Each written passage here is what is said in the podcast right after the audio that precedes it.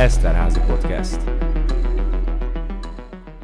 Sziasztok, ez az Eszterházi Bookcast 17. adása Edinával, Sziszivel. És Tinával. A mai adásunkban Celeste N. Kistüzek mindenütt című kötetéről fogunk beszélgetni, ami már most el tudom mondani nektek, hogy egy nagyon érdekes adás lesz, ugyanis eléggé eltérő véleményeink vannak a kötet kapcsán, főleg Sziszivel vagyunk egy kicsit így különböző véleményen. Én egyébként még így elmondom itt a podcast elején, hogy még kb. 80 oldal hátra van a könyvből, sajnos nem sikerült befejeznem, viszont itt az adásban majd meg fogom tippelni, hogy szerintem mi lesz a könyvnek a vége. Már én nagyjából mondogattam a lányoknak a tippeimet, és eléggé vigyorogtak rám, szóval valószínűleg nem az lesz, amit én kigondoltam magamnak, de kezdjük is el itt a spoilermentes kibeszélőt itt az elején. Bár szokták mondani, hogy ne a borítóról ítéljük meg a könyvet, de hogyha ránézünk erre a borítóra, akkor eléggé sok problémánk lehet vele. Nekünk egyébként a filmes borító van meg. Ugye kezdjük azzal, hogy rajta van ez a lekaparhatatlan, rányomtatott,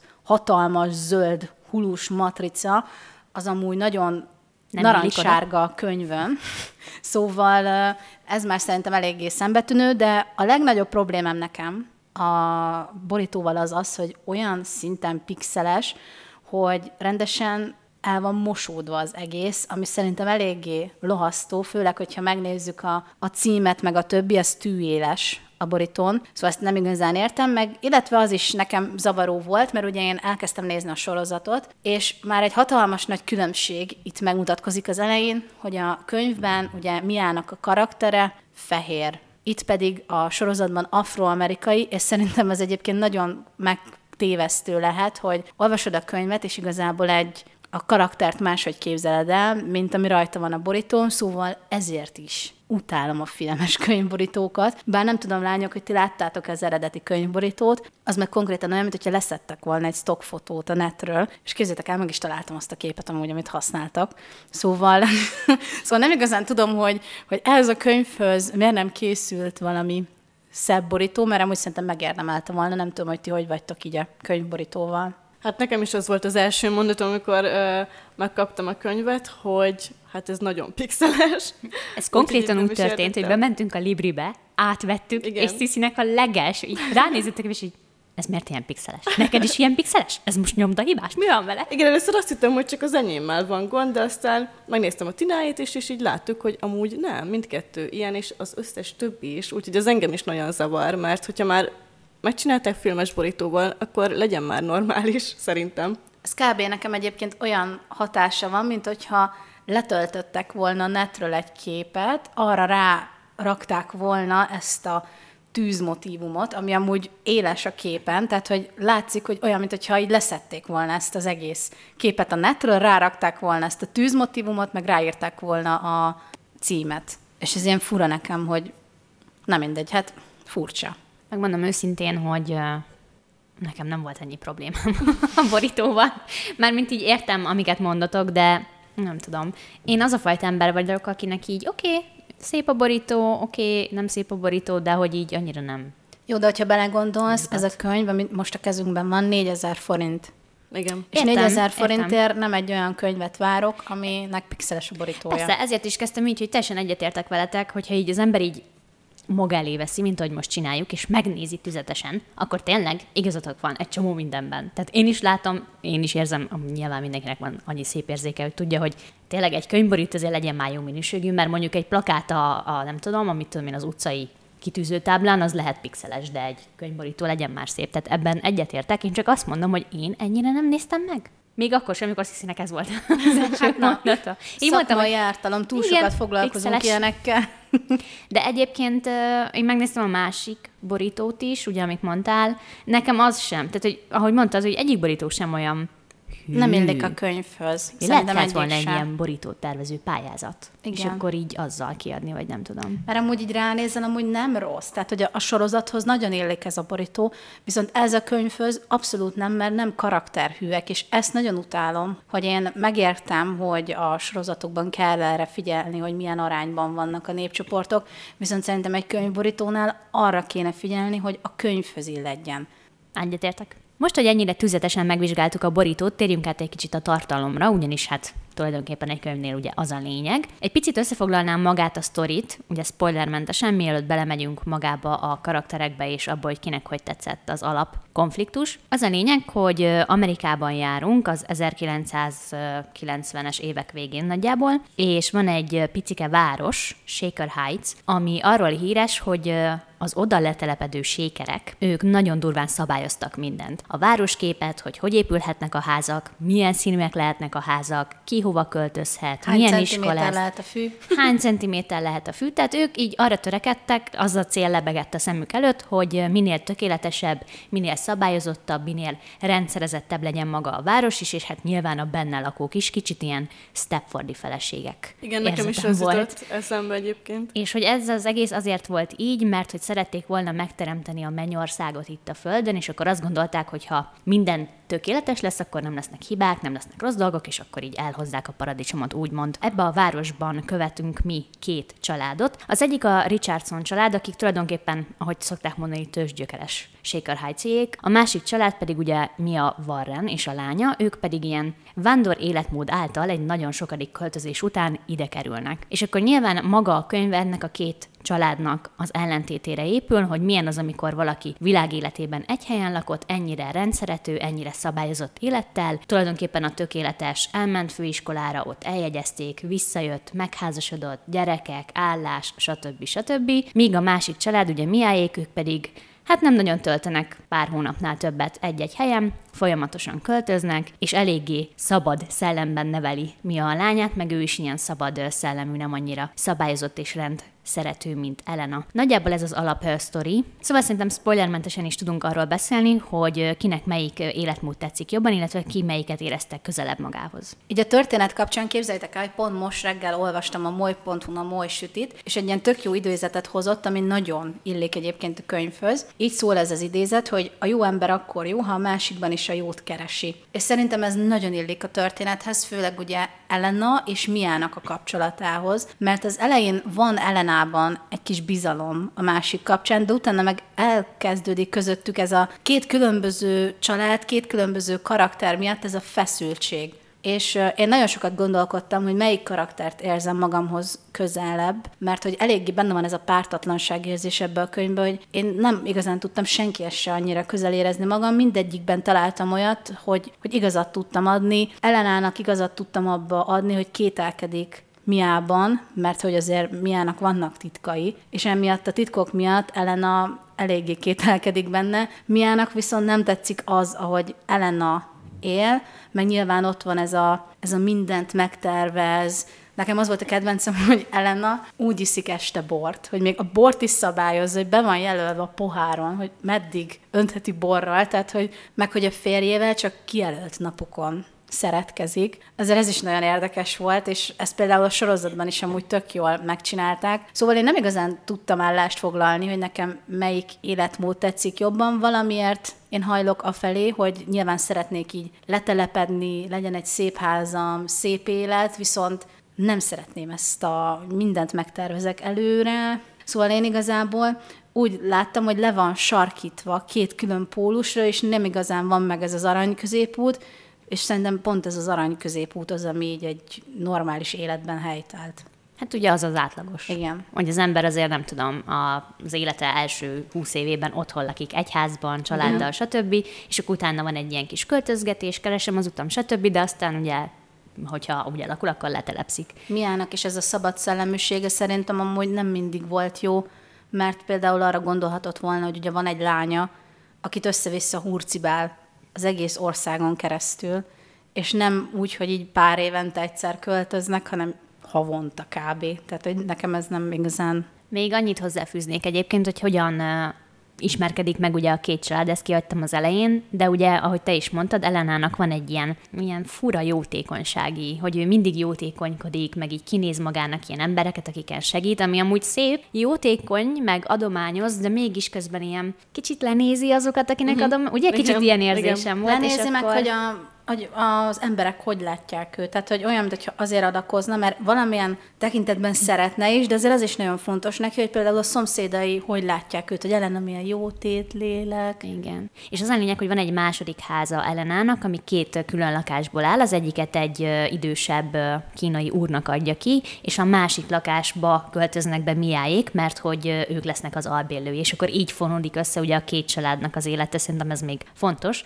Illetve később, amit én totál nem értettem, később még ráadásul Mia elkezd így bejárónősködni, takarítani, Igen. Főzni ö, ellenáéknál, amit én a helyébe tuti nem vállaltam volna el.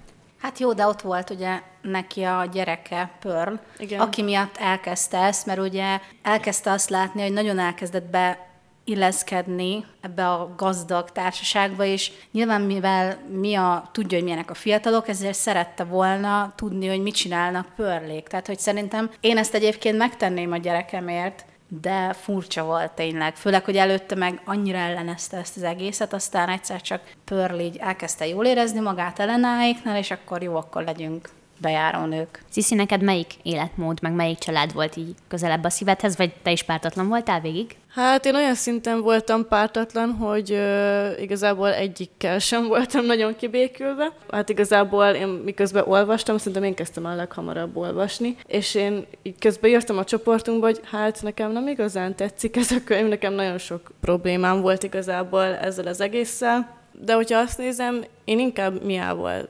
tudnék ö, jobban egyetérteni, már csak ö, amiatt is, ami utána kiderül így a háttér sztoriáról.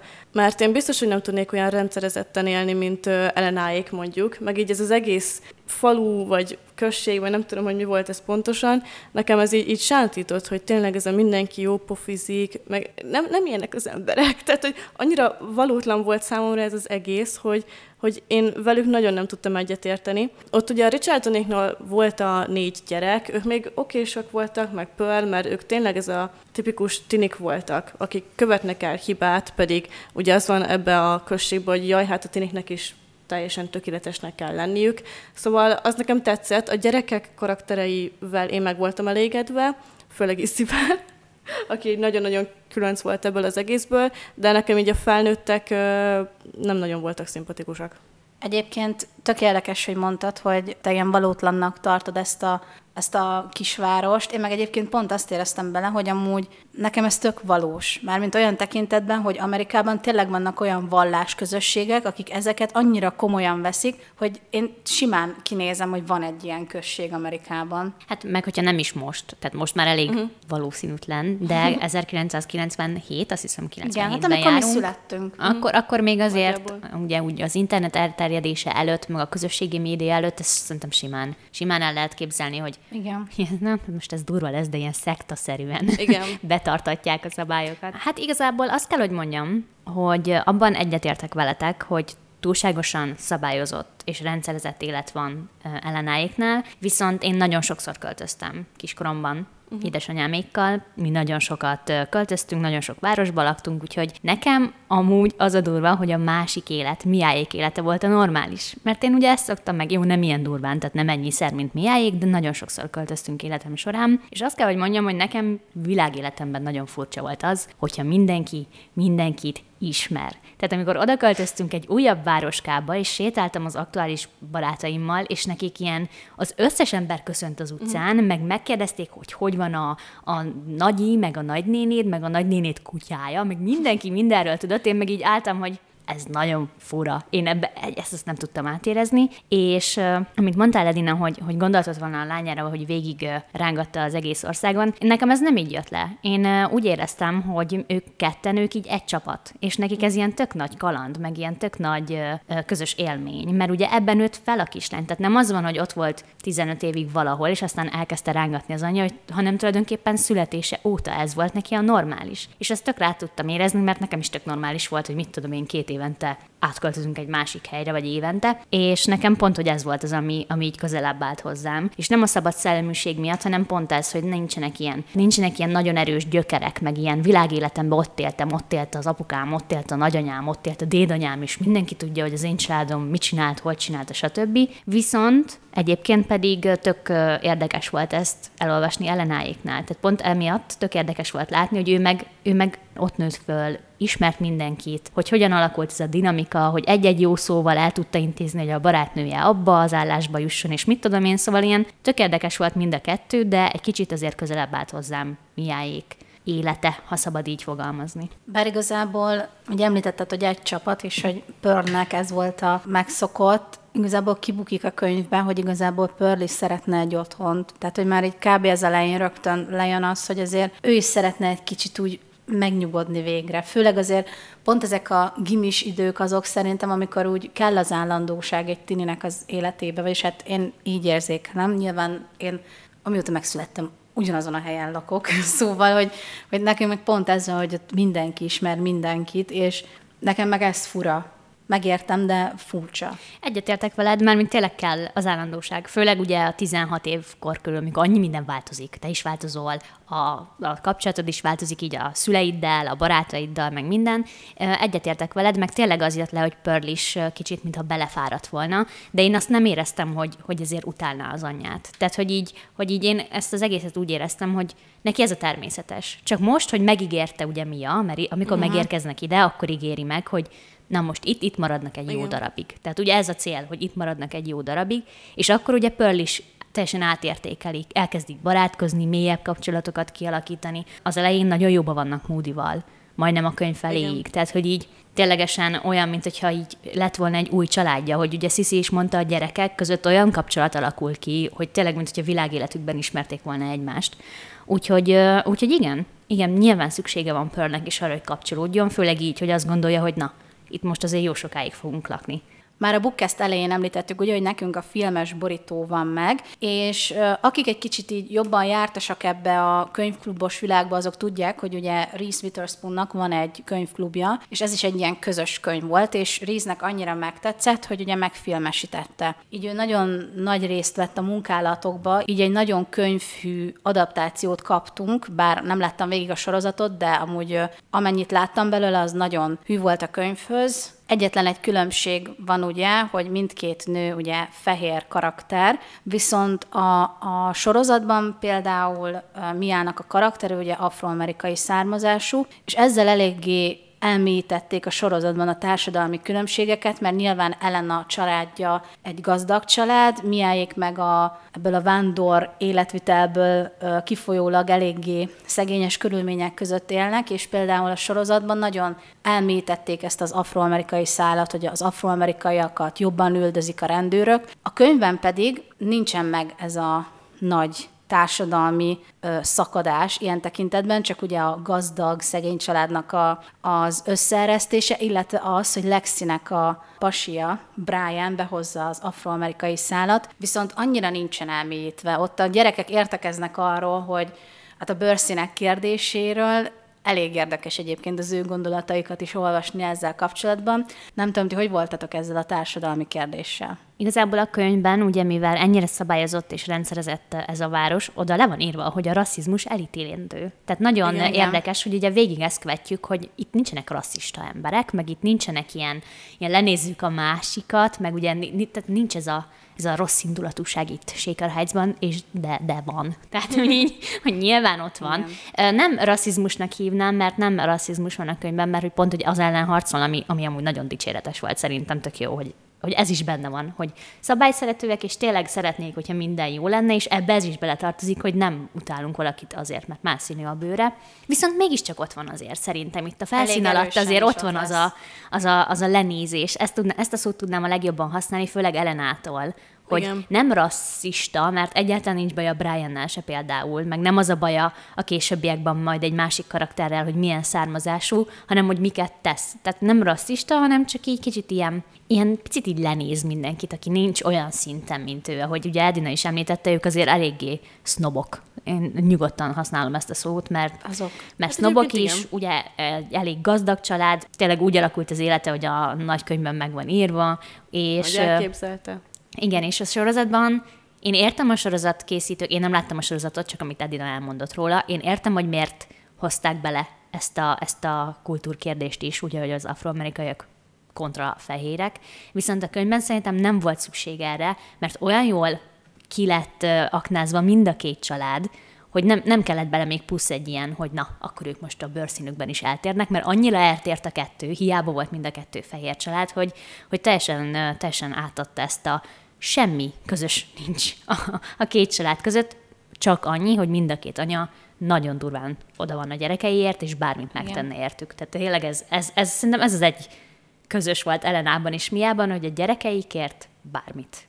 Viszont nekem itt tényleg vissza kell térnem a borítóhoz, én ettől nem tudok elszakadni, mert, mert nekem ez, ez nagyon nem volt jó, hogy ez a filmes borító van rajta, mert én alapból, ahogy ránéztem a könyvre, már úgy álltam hozzá, hogy akkor a Richardsonék, ugye ők Fehérek. fehérek, Warrenék pedig afroamerikaiak. Uh-huh. És nekem már rögtön az volt, hogy már miára rögtön úgy tekintettem, mint egy afroamerikai nőre a könyvbe, pedig itt ugye abszolút nem azok, mert le van írva, hogy miának sápadt a bőre, és nekem így, így annyira furcsa volt így elképzelni a karaktert, hogy már láttam magam előtt, hogy ő az, és utána meg egy teljesen másik szemét kellett elképzelnem, és nekem ez egy kicsit így fura volt, de engem ez zavar. Én teljesen el tudtam vonatkoztatni, egyáltalán nem így képzeltem el Miát se, meg Ellenát se. Tehát Elena az én fejemben egy ilyen kontyos, tényleg ilyen Stepfordi feleség, uh-huh. kemény gallérral, kontyal, esetleg még szemüveggel is, ilyen kicsit idősebb nőnek képzeltem, én bevallom, tehát nem úgy, mint, mint ugye a színésznőt Reese Witherspoon, hanem így kicsit tényleg ilyen tökéletes feleségnek képzeltem el. Miát meg ilyen kicsit fiatalabbnak, ilyen hosszú, loboncos hajjal, sokszor van ugye írva a könyvben, hogy így fel van tekerve ilyen konyba a haja, ilyen sokkal ilyen művészibb kinézetűnek, szóval, hogy ilyen, én teljesen másképp képzeltem el őket, szóval lehet engem ezért nem zavart a borító, mert ilyen ekte kizártam az elején, és akkor így tökre nem így képzeltem el az egészet. Nekem ezzel annyi gondom volt, hogy és ez most lehet, hogy kicsit spoileres lesz, hogy van egy olyan jelenet, amikor Pearl és Lexi úgy állítják be egymást, mint hogyha testvérek lennének. És akkor, hogy ezt a sorozatban hogy csinálták meg? Ott ki hiszi el, hogy ők itt testvérek? Szóval, Szerintem hogy ez- ez- én még nem néztem meg a sorozatot. Szerintem egyébként ez a sorozatban amúgy nem lesz benne, mert én se láttam még végig, de nagyon sok részt megváltoztattak direkt azért, hogy ezt az afroamerikai szállat be tudják hozni. Tehát, hogy már az elején van egy nagy konfliktus Mia meg Pearl között, ami igazából nincsen benne a könyvbe. Vagyis én, vagy lehet, hogy csak nem emlékszem rá. Vagy még de nem már, jutottál odáig. Hát nem, mert ez konkrétan az első részben azért összevesznek, mert ö, mi azt mondja, hogy el akar menni, mert hogy Moody-val betörnek egy helyre, és akkor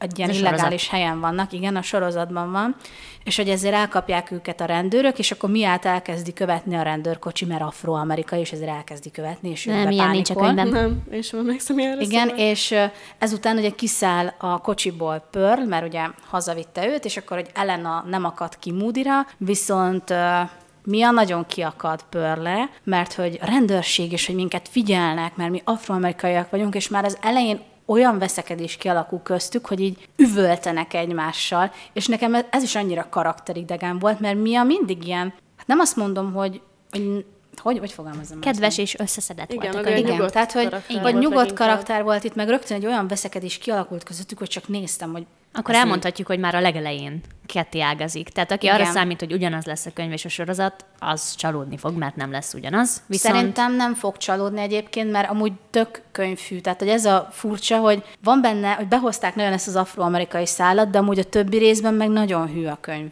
értem. De vannak Akkor benne olyanok, hogy ezzel a nagy szállal egy csomó pici dolgot átalakítottak, Igen. de azért próbálták megmaradni a könyvnél. igen, és szerintem amúgy ez valamilyen szinten lehet jó, mert ugye sorozatokban kicsit máshogy kell gondolkodni, mint a könyvekbe. Szóval szerintem ez a későbbiekben jó lesz majd, tehát majd meglátjuk. Nekem még van egy olyan kérdésem hozzátok, főleg Sziszihez, mert ahogy említette, a csoportba írkálta, hogy nem nagyon tetszik neki a dolog, hogy maga a könyvnek az írásmódja, az elbeszélés módja, ugye olyan, hogy párbeszédek nagyon ritkán vannak benne, és úgy zajlik maga az esemény, hogy nagyon sokszor így megállunk és visszatekintünk a múltba. Tehát egy-egy karakternek a gondolataiban visszamegyünk egészen a gyerekkoráig, vagy egy emlékéhez, vagy stb. Ami bevallom őszintén, hogy nekem nagyon tetszett. Lehet azért, mert mostanában beszéltük az előző bookcastben, hogy nagyon sok fantazit, meg romantikus könyveket olvastunk, és nekem ez most nagyon jót tett a lelkemnek, hogy egy kicsit így lassan folyik a cselekmény, nem kapkodunk, megismerünk mindenkit jobbról, balról, régi emlékeit, jövőbeli terveit, és így körbejárunk mindenkit, még akkor is, hogyha ugye ez fontos, hogy a karakterek nem tudják a másikról. Tehát amíg az olvasó be van avatva mindenbe, addig ugye a karakterek ezt nem tudják egymásról. Neked hogy tetszett ez, Sziszi? Hát én ezen nagyon ki voltam akadva. Igazából Miának a múltja az okés volt, tehát az, az tényleg, bár a vége fele már azt is soknak éreztem, de az tényleg jó volt, hogy megtudtuk, hogy miért volt ilyen életmódja Miának és Pörlnek, miért költöztek ennyit, miért nem tartják a kapcsolatot a, a nagyszülőkkel, meg úgy bármilyenféle családtaggal. Elena múltja is jó volt, viszont nekem már az is sok volt. Tehát oké, okay, az egyetemi évei, ott ismerkedett meg ugye Billel, a férjével, utána visszaköltöztek, Shaker Heights-ba, jó, oké. Okay. De hogyha utána még a gimis éveiről is szó volt, meg tényleg a legutolsó karakternek is. Hát én azon voltam kiakadva, hogy a, volt egy buszsofőr benne, és még arról is csak e, ennyi, ennyi jelenete volt, hogy elment Trip meg Pearl mellett, és neki is volt még ilyen plusz öt vagy hat sor leírva, hogy ő mit csinálta a gimiben, meg mit tudom én, kit érdekel. Meg amikor kajak már megláttam egy új nevet a könyvben, mondom, na, megint fölösleges egy-két oldal. Hát a, a izé, aki volt a klinikának az igazgatója, ugye, hogy Igen. ő Elenának régi barátnője volt, az is kit érdekel? Mármint, hogy soha többé nem hallottunk se előtte, se utána arról a karakterről. Akkor miért kellett plusz két-három oldalt leírni, hogy, hogy ja, hát ő nagyon visszahúzódó volt a, a egyetemen, meg hogy nem járt szép ruhákba, és hogy Elena ölelte fel. E,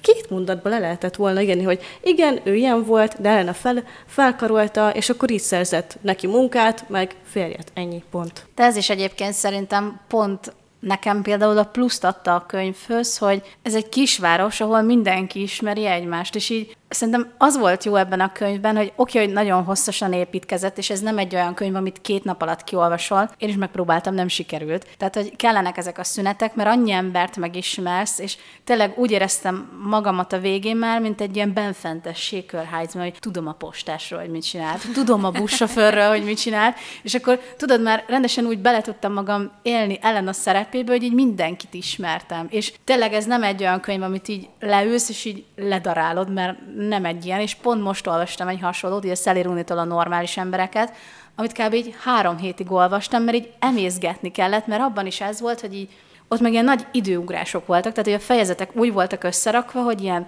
öt hónappal később, hét hónappal később, három hónappal később, és mindig így be kellett határolni, hogy mi történt, és majdnem így fejezetenként kellett tartanom egy ilyen kis pihenőt, hogy meg ott meg az volt, hogy állandóan, tehát hogy ezt szerintem elmondhatom, hogy mindig összejött a két főszereplő, aztán szakítottak, és mindig az volt, hogy összejöttek, fú, jó, minden három hónappal később már megint szakítottunk. Vagy nekem, szóval, hogy ja, ez ilyen fura nekem volt. Ez azért is volt fura, mert itt mindenkit nagyon-nagyon alaposan megismertünk, nagyon sok fölösleges rész volt számomra a könyvbe, és ehhez képest a vége meg nekem ilyen nagyon hirtelen lett vége. Tehát, hogy így slusz, passz, okcső, és így ennyi. És a, a végéről meg én még, még szerettem volna olvasni, meg mondjuk még a karakterekről, vagy egy kis ilyen utószóként, hogy kivel mi lett, mert az meg nekem nagyon hirtelen le lett zárva. Tehát építkezik, építkezik a könyv, a felék semmi nem történik, és utána meg le van zárva az, ami már érdekelne. Igen, akkor szerintem most jött el az a pont, hogy összefoglaljuk, hogy ajánljuk ezt a könyvet, ugye spoilermentesen, mert ezután már szerintem most már csak spoilerekkel tudunk majd róla beszélgetni. Én azt mondanám, hogy egy nagyon érdekes olvasmány volt, mindenkinek ajánlom, aki egy picit olyan könyvre vágyik, amit, amivel tényleg nem kapkodni kell, hanem belesüppetsz, megismered, ahogy Edina is mondta, így beleilleszkedsz Shaker Heiss kis mocskos titkaiba. Mindenkiről... Stalkereknek nagyon ajánlom ezt a könyvet, akik szeretnek plegykálkodni. És mindenkiről mindent megtudsz. Nekem ez nagyon tetszett, hogy olyanokat is megtudtam, amit a karakterek ugye nem. És én, én azt mondanám, hogy, hogy ajánlom, olvassátok el a kis tüzek mindenüttöt, vagy hogyha nem szeretnétek elolvasni, akkor, ahogy Adina is mondta, nézzétek a sorozatot. Annyi különbség van, amit ugye többször is kiemeltünk, meg amit Adina kiemel, de egyébként azt mondja, hogy nagyon könyvfű, szóval hajrá mindenkinek. Ja. Nekem egyébként tetszett ez a könyv, bár még a utolsó 80 oldalt nem olvastam. Úgy hallom, pont a legizgalmasabb részéről maradtam le, na mindegy, végig szenvedtem magam rajta, aztán most itt mindent leszpoilerezünk majd, de mindegy. A lényeg az egyébként, hogy tényleg én azoknak nagyon tudom ajánlani, akik szeretnek így beleilleszkedni egy másik életközösségbe. Én tényleg néha úgy éreztem magam, mint hogyha otthon lennék, és így meglátom a postást, és fú, mit hallottam róla, meg mit csinált, és akkor felszállok a buszra, ú, hallottam egy plegykátról, nekem rögtön ez jutott eszembe, amikor olvastam a könyvet. Szóval én nem úgy tudom ajánlani, nekem az írásmódja hát egy kicsit hosszúra nyúlt, mert ezt szerintem le lehetett volna tudni egy fele ilyen hosszú könyvbe. Egyébként egy ilyen 380 oldalas volt a könyv, ha jól emlékszem. Uh-huh kb. ott körül van.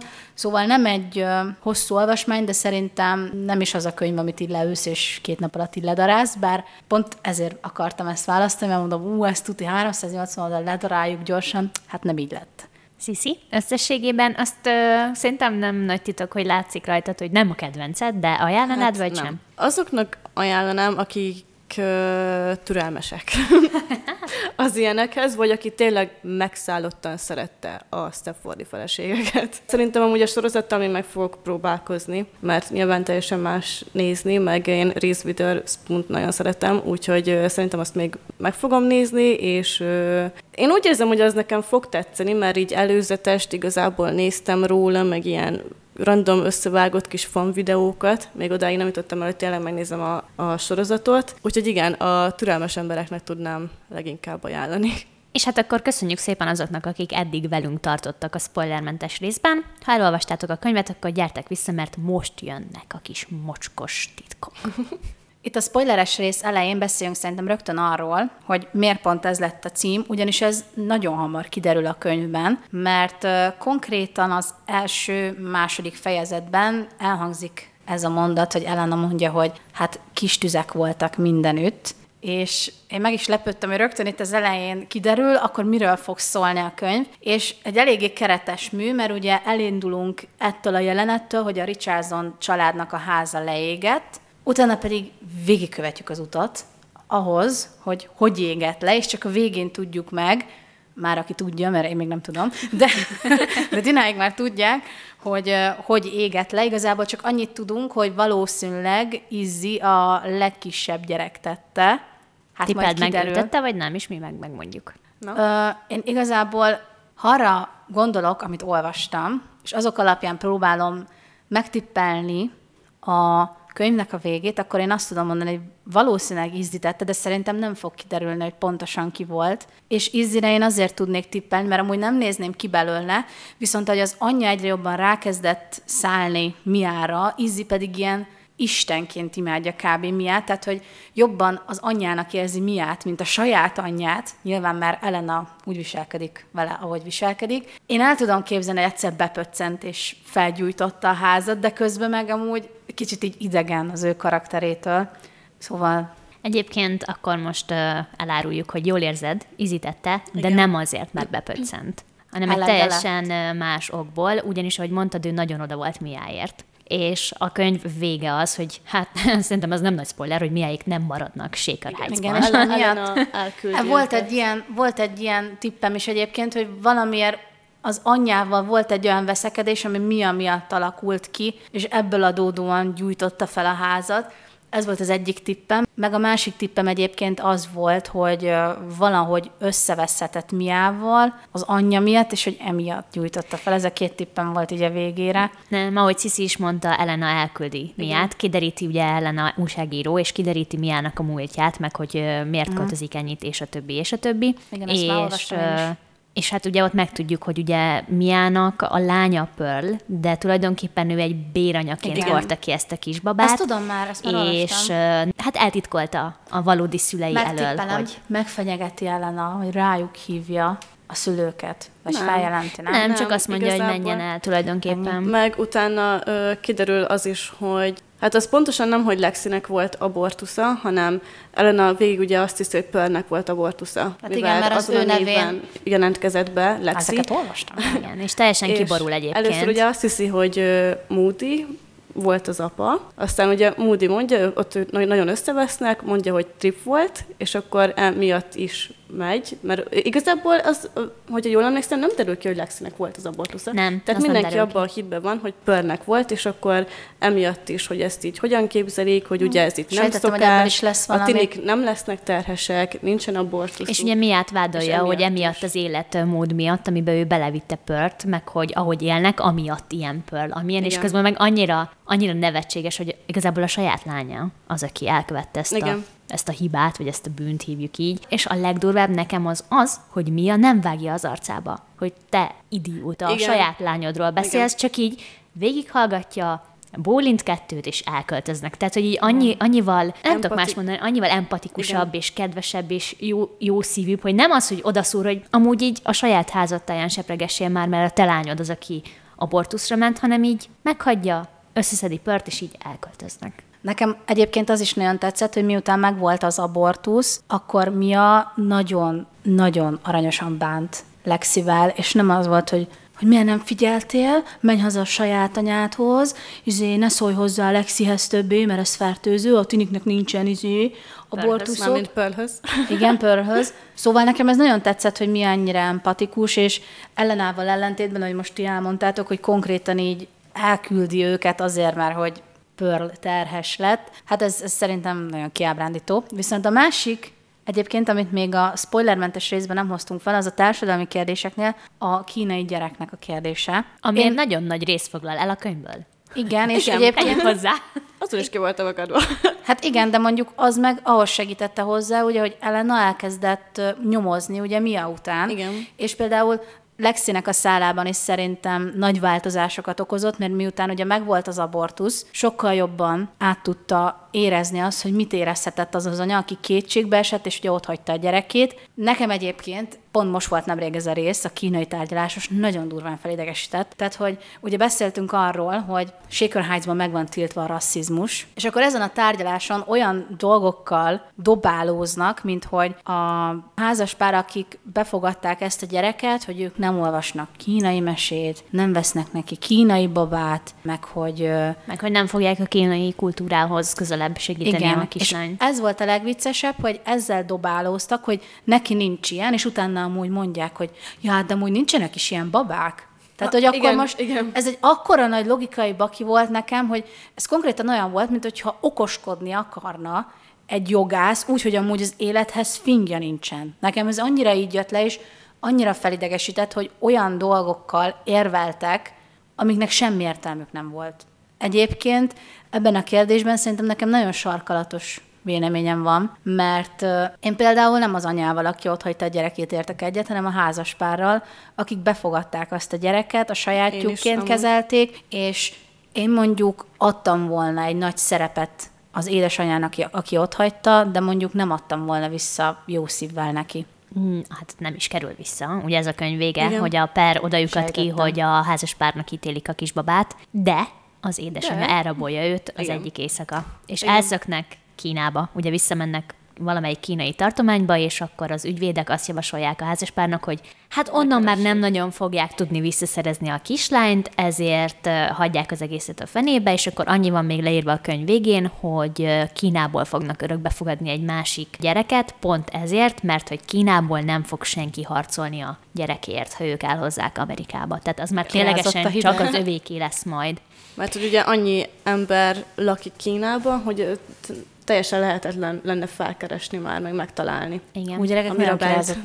Szóval, hogy végül is nekik ítélték Mirabelt, de az anyuka visszalopja tulajdonképpen, megszöktet és elszöknek vele. Hát ez szomorú. Meg ugye ott, amikor már a, a Ed Lim, azt hiszem úgy hívták az ügyvédet, már így tényleg nagyon-nagyon mondogatja, hogy akkor hogyan fogják felnevelni a ö, gyereket, meg akkor most nem akarják, hogy bármi köze legyen a kínai kultúrához, kínai baba, meg minden, és hogy ott elsírja magát a Linda, és a végén van egy olyan mondata, vagy valami hasonló, hogy de nem az a lényeg, hanem hogy szeretve legyen, meg hogy meg Igen. mindene. És én ezzel nagyon egyet tudtam egyébként érteni. Hát az meg- olyan szép mondat volt tőle. Igen, meg amúgy le is írták azt is például, hogy amikor ugye nem volt pénze eltartani azt a gyereket, hogy sebes volt már a popsia, uh-huh. meg, meg betegedett le, meg hogy a kutacsait be volt esve, mert hogy vízhiányos volt, ki volt száradva. Nekem, nekem ez annyira borzasztó olvasni, és, és oké, okay, hogy összeszedte magát az édesanyja, de akkor sem így kellett volna otthagyni egy gyereket egy dobozban, hanem mondjuk akkor rendes körülmények között egy úton nevelőszülőkhöz adjuk, mert vannak olyan emberek, akik addig nevelik a gyereket, még az édesanyja vagy a szülő Jó, de nem ugye ezt elmondják, magát. hogy ő ezt nem tudta. Tehát ugye Bebe Kínából érkezett, alig beszélte a nyelvet, ő, pont ez a lényeg, hogy ő nem tudta, hogy Hát vannak igen. ilyen segítségei, vagy ilyen lehetőségei, és szerintem ahhoz képest, hogy nem tudott semmit, jól döntött. Hát igen. Jó, Nekem azt tetszett amúgy a párban, hogy odajuk adtunk ki, hogy nem tudnak dönteni, hogy melyik a fontosabb. Tehát, hogy az a fontosabb, hogy egy gyereknek megbízható háttere legyen, legyen pénz ételre, kajára, stb., vagy az, hogy az édesanyjával maradjon. És végső soron ez nagyon tetszett, hogy nem mondta ki azt a pár, hogy vagy az, vagy az. Végigvitt a gondolaton, egy csomó gondolatot ébresztett, de nem akarta a, a kezedbe adni a megoldást, hogy na tessék, ez a véleményem, ez a legjobb egy gyereknek, hanem mind a kettő oldalra felhozott érveket és ellenérveket, és nekem igazából tetszett ez a megoldás, hogy itt Shakerheidsban szerintem nem akkora meglepetés, hogy nekik ítélték a gyereket. Uh-huh. A házaspárnak viszont tetszett, hogy mégis az anyukájával maradt. Sajnálom, ettől lehet, hogy most gonosz ember leszek, hogy már, hogy miért nem, miért nem a házaspára, akik évek óta vágytak gyerekre. Nekem tetszett ez a megoldás, hogy nekik ítélték, de az édesanyja elvitte Kínába, viszont lesz majd egy újabb gyerek, akinek meg tudnak segíteni. De egyébként pont ezt mondtam az elején, hogy annyira pártatlan próbált maradni a könyv, hogy itt is amúgy én is éreztem, hogy így most, hogy elmondtátok, így örültem neki, hogy elvitte az édesanyja, de amúgy meg én a házaspárnak szurkoltam, de amikor meg olvastuk az édesanyát, hogy tényleg nem tudta megadni a gyereknek ezt, és hogy volt egy pillanat, amikor összeomlott, és meglépte ezt a lépést, de hogy összeszedte magát, és szeretné visszaszerezni. Nekem ez a kettősség, ami benne volt ebben a könyvben, ez a pártatlanság, tényleg nem tudtam már eldönteni, hogy, hogy mit tartok jónak, meg hogy mi lenne a helyes, pont mint ugye a, a bíróságon dolgozók, hogy mindkettő mellett voltak észérvek, de egyik se volt jobb, mint a másik. Én nekem ezt tetszett. És ez, szerintem ez az egész könyvre igaz, hogy nagyon-nagyon-nagyon sok szempontból megmutatta tulajdonképpen az anyaságot, mert mondhatjuk, hogy a két anya volt a két főszereplő. És mindenféle módon körbejártuk, körbejártuk azt, akinek sok gyereke van, gazdag, körbejártuk, akinek csak egy van, és béranya lett volna, de végül megtartotta a babát, körbejártuk azt, akik örökbe fogadnak, körbejártuk azt, aki ugye lemondott így a gyerekre. Tehát annyiféle fajta módon körbejártuk ezt az egész kérdést, és nekem ezt tetszett a legjobban, hogy minden oldalról mindenkit megvizsgáltunk, senki nem volt ekte jó vagy ekte rossz, hanem mindenkinek mindenféle tulajdonsága volt, de nem mondott ítéletet a könyv, hanem meghagyta, hogy te, mint Igen. olvasó, döntsd el, hogy neked melyik oldal az, ami közelebb áll a, a személyiségedhez, a szívedhez, az értékrendedhez, de nézd meg a másik oldalt is, hogy az sem teljesen fekete vagy fehér, és ez nekem nagyon tetszett a könyvben. Igen, ez jó volt. Edina, te ezt nem tudhatod, de a végén Mia úgy hagyja ott a családot, hogy mindenkinek készít egy műalkotást, ami nekem nagyon tetszett. De Igen, tudom, mert igen, ezt elolvastam. Elolvastad? Igen, mielőtt Na, lejöttem szép. az utolsó pár oldalt, gyorsan elolvastam, hogy tudjam, hogy mi lesz a vége, de nem. Ugye, nem tudom, hogy mondtuk-e, vagy nem mondtunk, Mia tulajdonképpen ő egy művész, ezért is költöznek Igen. ilyen sokat, és a mostani projektjét egész végig csinálta a könyv alatt amúgy, de nem tudtuk, hogy mit csinál, ami nekem nem volt fura, mert azt gondoltam, hogy majd ki fog derülni, mm.